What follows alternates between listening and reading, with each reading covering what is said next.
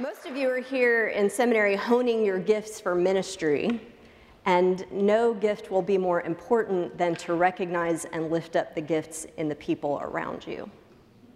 And Danny, Reverend Key, being around him is like being at a master class in how to cultivate and encourage other people's gifts. So thank you for that class that we're all in with you. Let's pray together. Lord, we praise you for this day to worship you. We await the word that you have prepared for each of our ears, Lord, each of us personally, and Lord, this community that waits and gathers and prays for the world to be more like your kingdom on earth than it ever has before. Make it so today, dear God. Amen. Amen. Well, this year, as our family um, went to decorate for Christmas, as Jim pulled the boxes up from the basement, it seemed that they had multiplied. I just thought, have we ever had this many Christmas decorations? I mean, there were just boxes and boxes. And it, it reminded me of a year when I had one box, not a box of many Christmas decorations, but really I started with one Christmas decoration. It was uh, my last year of college. And my roommate and I, we had been roommates for a couple years in the dorms, and we had branched out and finally gotten an apartment of our own. I mean, real grown up living, right? And so I was eager to decorate that place uh, as we would for Christmas for the very first time. And I had big dreams and a small budget. So I went to Walmart and I found there the one thing that fit within my budget a um, $5 glass nativity set with maybe five or six pieces in it. Uh, it was not blown glass, it was not cut glass. You could see the seams around the edges where it had been poured into molds and mass produced, but I loved it. And I brought it home, the one Christmas decoration we would have that first year. And I began to set it up on our entertainment center. And I was just laying out the central pieces Mary and Joseph and the baby when my roommate walked in and she took one look at my work and said, You're doing it wrong. I thought, How can you set up a nativity scene wrong? How can there be a wrong to this, right? We're not worshiping anything but Jesus. What, you know, what does she mean by wrong? Uh, so she explained that in her family, um, they left the manger empty until Christmas Day. Some of you are nodding. You've heard of this tradition. They put out everyone else, but Jesus did not arrive until his birthday. There was an empty manger until December 25th. And so she believed that that was the right way to celebrate Christmas. And I explained to her that no, my way was, in fact, the right way. So I put Jesus right there in the manger. Actually, Jesus was attached to the manger. So they went in together, front and center, so she could see clearly how it was done. And then I left and went to class. And when I returned a couple of hours later, I knew right away that something was wrong. Jesus was missing, kidnapped. The manger, too, they went everywhere together. And so knew exactly who the guilty party was, no need for an Amber Alert. My instincts told me he could not have gone far attached to that manger. And so I opened the top drawer of the entertainment center and found right there my first spot to look, nestled in the middle of tangled extension cords, the Savior of the world. So I took him out and I set him back at the center of the Nativity. And then I went to my room to do some studying probably to take a nap. But for the purpose of encouraging you in your studies this week, I was studying.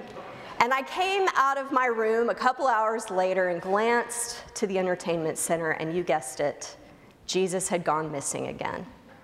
Thus began an epic battle between roommates she would hide Jesus, I would find him and put him back. Once my back was turned, he would disappear again.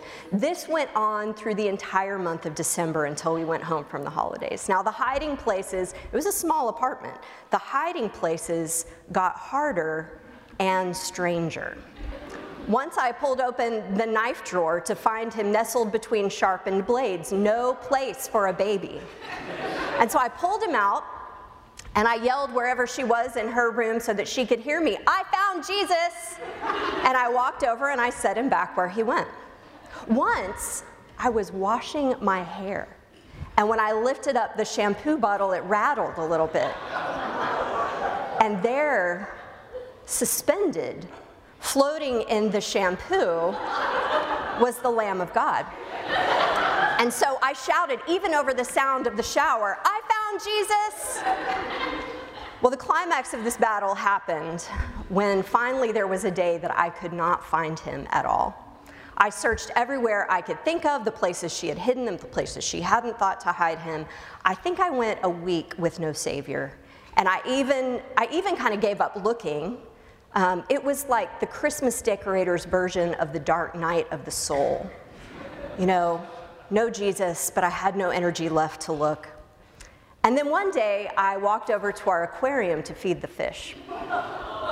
And as I took out that little bottle and sprinkled the fish food flakes in the top, I noticed that one flake floated gently down and landed on a tiny eternal face. and I yelled out, of course. What did I yell? I, I, I found Jesus. That was the last place. I Years later, I thought, I never stopped to wonder what our neighbors must have thought. right? Of these two strange young women having quite the religious experience, yelling to each other right there in apartment 210 over and over again of their encounters with Jesus.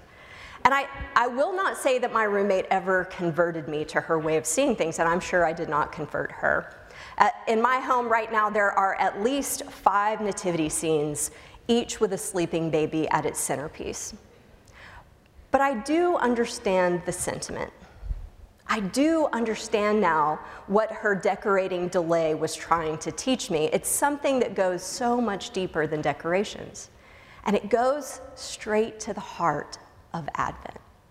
There are probably very few things more countercultural than celebrating Advent this season of waiting when the entire world has been celebrating Christmas since the day after Halloween and some before.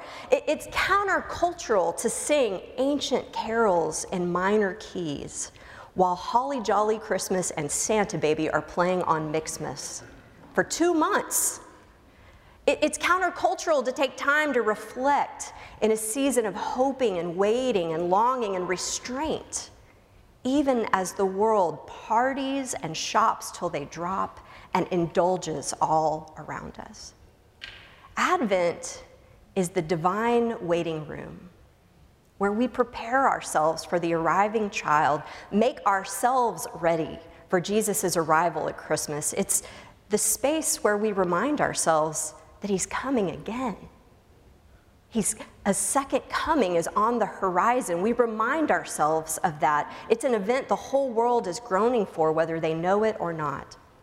And the problem with just, you know, throwing the baby in the manger there on the first day and calling it Christmas is that we aren't ready to deliver a baby, especially one that's divine. It's not that we shouldn't be joyful and merry and bright. We, of all people, know the deep meaning of this system. It's just, it's just without preparation, our culture goes ahead and has a premature birth, even as we're still waiting. So, Christmas without Advent means we're so excited about the Christmas story that we haven't taken time yet to figure out what story are we really telling? Where does it stand in all of God's story for humanity? We're, we're not sure sometimes if this story is a story of Rudolph or Frosty or the Grinch or hundreds of other TV specials I could name. It, it's like we're, we're groping for a story that will fit the celebrations we've invented instead of looking for a celebration to match the story we've inherited. Tomorrow, I will get to drive into Lexington and visit with a group Julie Tennent's very familiar with called Friendship International. Uh, it's a group of scores of women, maybe over 100 women from around the world who have, many of them, never heard the Christmas story before. And, and they gather together each Friday, but in this season, someone, some blessed person gets to come and tell them the story. This year, it's me. I met with one of the leaders, and she said that one of the women recently had asked her group leader, I keep seeing decorations in people's yards a man and a woman kneeling, and a little table between them. She said, Tell me, what is that on that table? That's the story I get to tell tomorrow. And I promise, preaching to you is fun, but this will not probably count as my favorite moment of the week. I've never told this story to anyone but children who haven't heard it before. So think to yourself if you had come brand new into this culture and tried to figure out just what was going on based on yard decorations. a man and a woman and something strange on a table between them, I can imagine also wondering what then are Rudolph and Frosty and the Grinch doing right next to them in the yard? Where do they fit into this story? As strange as those images are to try to connect to our understanding of Christmas time, our strange pre Christmas Advent story includes melancholy and mysterious passages, words from odd prophets like Isaiah, the one read for us today. There's a barren tree stump to start this passage, one that's been dormant for ages, a sign that something alive has died actually all of a sudden has a little sprig popping up out of it. There's an Advent image for you.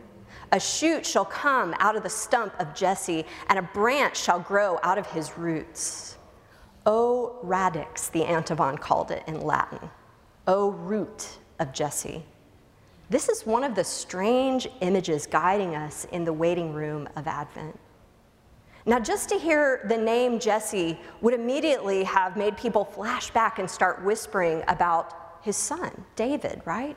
The bright spot in Israel's history that included stories of exodus and exile, the time when Israel flourished like a great oak, only to be cut down because of its own disobedience and rebellion.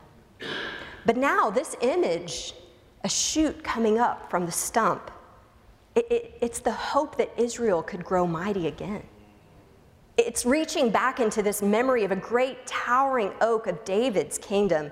This would be breathtaking for people with hope. This picture of Jesse's tree, a, a, new sprig of green sprouting from the center, it means that for the people who have been hoping beyond hope and waiting beyond reason, that their chance to rejoice is just around the corner. There's life springing up even among God's people that had given themselves up for dead. You Know anybody like that? Any people that have given up? Any churches that might have given up? Any institutions that are on the verge of giving up, looking for hope and new life springing? This tiny sprig is a chance for us to join in the rejoicing, but a tiny sprig is also something that implies more waiting, right? I mean, how long would it take for that tiny shoot to become a towering tree? More waiting is on the way. Henri Nouwen said, Waiting is a period of learning, and the longer we wait, the more we will hear about Him for whom we are waiting and learning. And you know about waiting and learning. Basically, those are the two things you do in seminary, right? You're here to wait, and you're here to learn. This is what seminary is all about wait and learn, wait and learn. This is a waiting room for ministry. Who knows which door will open and what will lie beyond it? But your learning, as Nouwen said, is not just about the things in the books. It's about waiting for the one and learning more of the one for whom we wait. The waiting of Advent is just what we need to ready ourselves for the miracle of Christmas. This is what we set our internal calendars by to learn about, long for, and finally receive our Savior once again. Every single year, it's as if the church grows pregnant with hope and mystery and morning sickness all over again. Every single year, we deliver, we find Jesus. Or rather, you're good seminary students, right?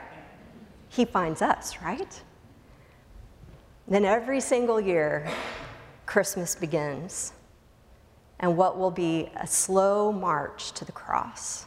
and the tomb and the Easter resurrection, this ancient calendar, it's like a clock that's right by which we can all set our own clocks. We line up our lives and our calendars and our stories with the calendar of Christ. We live this story in our own lives, God's story, every year. And it takes doing it again and again to make its mark on us. We need Advent because we are terrible at waiting. Just admit it. Your smartphone's made it worse. You can't even stand in line for two seconds without pulling it out to see what notifications there are. You won't stand in line between two other people in the grocery store before you head over to self checkout because it might be faster. You know they should be paying you a paycheck for that, right?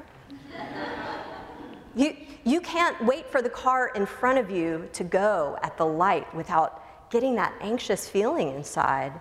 You're terrible at waiting. We all are. Most of us are not good waiters. That's why we need training to wait. That's Advent. Because most of our lives will be filled with waiting, not just this season. I'm sorry to tell you.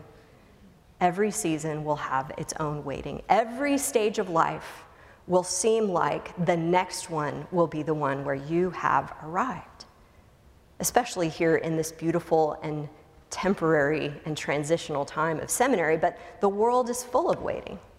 So if we don't train to wait each year, we'll never learn to do it well to receive the bittersweet, the beautiful lessons that God brings in the waiting. We have been tricked by those chocolate advent calendars to assume that what we wait for is behind a door that we can open for ourselves and that it's always sweet and always predictable. Oh, that life were like a chocolate advent calendar. the truth is, we don't always enjoy waiting, and we never control it, or we probably wouldn't wait but we will all experience lives marked by waiting. You are immersed in the study of Scripture in one class or another, or all of them right now. The biblical narrative is full of people who wait, right? There's a lot of waiting in this story. Abraham and Sarah, Noah, Simeon and Anna, Hannah, Elizabeth, Zechariah, the Exodus, the exile. Think about the people who wait in Scripture. What's the point of that? Can't we get through this story a little faster if they just didn't have to wait? Think about what happens to the people whose stories tell us what happened when we don't wait. Esau sells his birthright because he's a little hungry. Aaron conjures a golden calf because he just can't wait. The prodigal demands his inheritance. These are not the stories we're supposed to be modeling our lives after. The biblical story is full of waiting. So rather than our times of waiting making us outliers, that actually just makes us human. That is part of this life together. Waiting prepared each of these people in Scripture in ways for the work that God had ahead of them. Imagine if they hadn't had to wait. Imagine Abraham and Sarah as teenage parents. I mean, that's kind of funny, right? almost as funny as people in their 90s. Imagine what God's people's story might have been like with immature and undeveloped parents to grow it. Now, every, every moment of waiting in Scripture is part of the work that God is doing in people's lives. Why should we be surprised when waiting is part of His work in ours as well? Waiting is not dead air or static, it's a time to pay attention to where God is at work. So if we embrace waiting as a part of life, we will learn to beware this cultural idea that happiness is always around the next corner, that it's the next place, the next degree, the next relationship, the next church, the next semester, the next break, the next stage of parenting, the next occupation, the next marital status, the next financial stage, the next thing that holds happiness. The world will sell you on that. They'll sell you a few things to get you to the next stage faster. But it's just not true that that's where happiness lies, around the page turn. Until we give up the idea that happiness is somewhere else, it will never be where we are. So, Advent sets our internal calendars to get us ready to wait. It reminds us that waiting is part of the human condition but it, it's also part of the divine condition. Did you know that we have a waiting God? Waiting is a godly act, it is divine. If you think you've waited for things in your life, think about how God feels. Imagine being immortal. That's a lot of waiting. You think you're tired of waiting to graduate? Have a little empathy for God, why don't you? I mean, imagine standing at the gates of Eden, putting animal skins on Adam and Eve, and wishing you could go ahead and clothe them in your own righteousness. Imagine the years the eternal Son of God waited for the manger, ready to come and meet us in the flesh ready for that phrase, in due time, to come into effect. Imagine standing at Lazarus' grave, weeping, calling for him to come forth, wishing you could just go ahead and defeat death forever already. And Lazarus was not the only person that Jesus loved who died. Imagine how he felt going through the deaths of his loved ones, waiting to offer eternal life. Listen to Jesus looking out over Jerusalem, calling out, How I have longed. God longs. How I have longed to gather you up like a hen gathers her chicks under her wings, but you were not willing. The longing, waiting heart of God. We look to God and ask, How long, O Lord? How long till you fix it? Make this broken place right. And God may be looking at us saying, how I long too.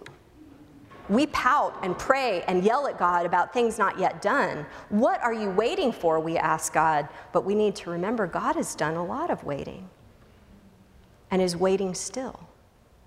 Go back to our passage from Isaiah, past Jesse's tree where the small green shoot is starting to sprout. Here's a picture that Isaiah offers of the kingdom become complete a picture that artists have painted over the years and called things like a peaceable kingdom. Animals that are natural enemies are suddenly getting along together a wolf and a lamb, a leopard and a goat, a calf and a lion, a cow and a bear, things that would eat other things, lying down peacefully with them. They're, they're grazing, resting together. Here's a picture of what God is longing to bring into being no more enmity in nature no more enmity between humans and nature, and no more enmity between the humans on the earth. Notice between humans and nature, notice the, the infant putting his hand down near the snake's den. Woo, that should give you shivers. Sometimes when uh, Texans get together, we, we tell snake stories. It's just what we do. Stories that would make the hair on the back of your neck stand up. Stories about someone who found a snake here or there in an unexpected spot. When you listen to these stories, trust me, you will look before you sit down. You'll look before you step. But I will tell you that in none of the snake stories does anyone put their baby down next to the snake's lair. No one does it. Isaiah's picture makes no sense to us. This picture of nature completely healed has only one explanation God has plans, and they're not yet fulfilled. This is what God is waiting for, still waiting. Imagine the patience of God. The wolf and the lamb are tearing each other apart still. And so are God's children the patience of God as He paints a picture for us of a world that could be. God patiently waits and believes that the world will be healed in total. And if God can offer us this picture of a wolf and a lamb and a baby by the snake hole, He is certainly working on it even now. Our God is a waiting God. So we knew most of us, you know, have taken a worship class with Dr. Jonathan Powers or someone else. We knew what Advent was about. We knew that Advent was teaching us to wait for Jesus. What maybe we didn't know was that it's also turning out that it teaches us to wait like Jesus. To be made in God's image is to be a waiting people. And the fact that these words about a peaceable kingdom are still scripture unfulfilled reminds us that God is expecting this reality to break in on us, waiting alongside us, sharing his divine vocation of waiting with us. as this picture of the kingdom begins to come true around us and through us. This will take a miracle, and we are counting on it. If waiting makes us like God, then we are called to wait like God. He may wait patiently, but he does not wait passively. And nor are we called to do so. That's what these pictures do for us. They remind us to live into the kingdom that is not yet. To be, as N.T. Wright told us again and again, an outpost of heaven already here on earth. Did you hear a lot of that the week he was here? An outpost. Set up shop and make it so. And so we work to combat evil and injustice in every place and every system, but first and especially in ourselves. And so we join the eternal longing of God that we would be made different this season. This is the way God waits patiently, but not passively. This is how we're called to wait. Waiting is not a waste of time, it is a divine trait and one that we can grow in. So, for those of us who live in the already not yet tension here on earth, we're going to find that there is always some holy dissatisfaction in this current age. So, welcome to Advent, right? I mean, don't rush out to Merry Mixmas. Get some longing in your practices. Embrace the holy waiting, this season that celebrates not only the arrival of a baby in a manger, but the sprouting of something new out of something that was dead and the arrival of a kingdom where all enmity is healed. These will serve to heighten our longing for the second coming of Christ when all will be redeemed, all made whole. Advent reminds us that we are a waiting people with a waiting God. May God grant us the grace to wait well. Amen. That's where the sermon was supposed to end. Until Tuesday. Epilogue. On Tuesday, I received an email from a recent Asbury graduate now out serving in the church. May it happen for all of you someday. Samuel Odubina was one of those amazing servants and students in our community who was here as a student for several years, but it turned out he was really our teacher while he was here. Some of you have been around long enough that you knew Samuel Odubina and his family while they were here. Every time I turned around, Samuel was praying over someone, prophesying over someone, praying healing for someone. Samuel is an African charismatic liturgical Anglican which shakes everything up in all the best ways. So here's the email that he sent me on Tuesday. Samuel told me that four years ago he stood here in Estes Chapel, knelt at this altar, and prayed over another student and his wife, Kennedy and Grace Okiocha. Some of you know them well as well. Kennedy just received his PhD in biblical studies from us. Kennedy was another African student and was here, as PH students are, for many years among us. And as Samuel put it, Kennedy and Grace have been married for 12 years without any child, but they kept trusting God, and many people have prayed for them. The year that he was referring to, Samuel knelt here, right here at this altar in Estes, and prayed, as he put it in his email, for the fruit of the womb, for the baby that their hearts had longed for to be in their arms. And 12 years is a long time to wait. But Samuel was emailing me to let me know that last week he was headed to Lanesville, Indiana for a baptism, uh, for the baptism of Kennedy and Grace's baby. And so I want to introduce you to Joel Okiocha. Praise God.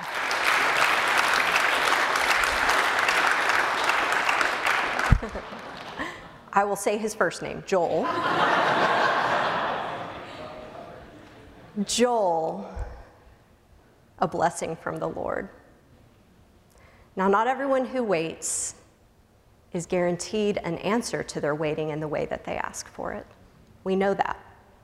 But everyone who waits and turns to Jesus in their waiting receives Jesus. And then it turns out the blessings that come are secondary to God's presence with us. Kennedy and Grace have in their arms a sign of God's faithfulness, but also in their hearts, they know a waiting God better than many of us ever will. So Samuel wasn't just emailing me with news so I could have a fun ending to my sermon. he was emailing to fulfill a promise he had made and to make a request of us. He let me know that when he prayed right here in Estes Chapel with Kennedy and Grace at the altar, he made a personal vow to God. And the vow was that when this baby was born, we in Estes Chapel would say a prayer of thanks to God. He was emailing me a request for us to pray and to share in the joy of those who have seen their longing fulfilled. And I believe, because I let them know that we were online, that it's possible that Samuel and the Okioches are joining us online today. And so we say to you, God's greatest blessings, and thank you for inviting us to share in your joy. So I want to invite you to stand where you are as a sign of gratitude and grace as we say a prayer, a blessing over Kennedy and Grace and baby Joel. Let us pray. Lord, to fulfill a single vow that a man made at this altar, we praise you today. God, to fulfill the cries of 12 years, we turn to you with thanksgiving. Lord, you have heard the cries of Kennedy and Grace. You have heard Samuel's prayer in this very room all these many years ago. And we who can stand here now give you praise for the gift of new life. We praise you for the new life of Joel. Raise him up as a faithful prophet according to his namesake. May he grow in wisdom.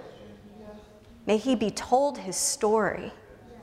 May he know that he is a miracle from you, and may he be a miracle worker in your power. May he be a powerful witness to your gospel, and may he bring his parents great joy. And may 12 years of prayer be mirrored in a lifetime of prayers answered.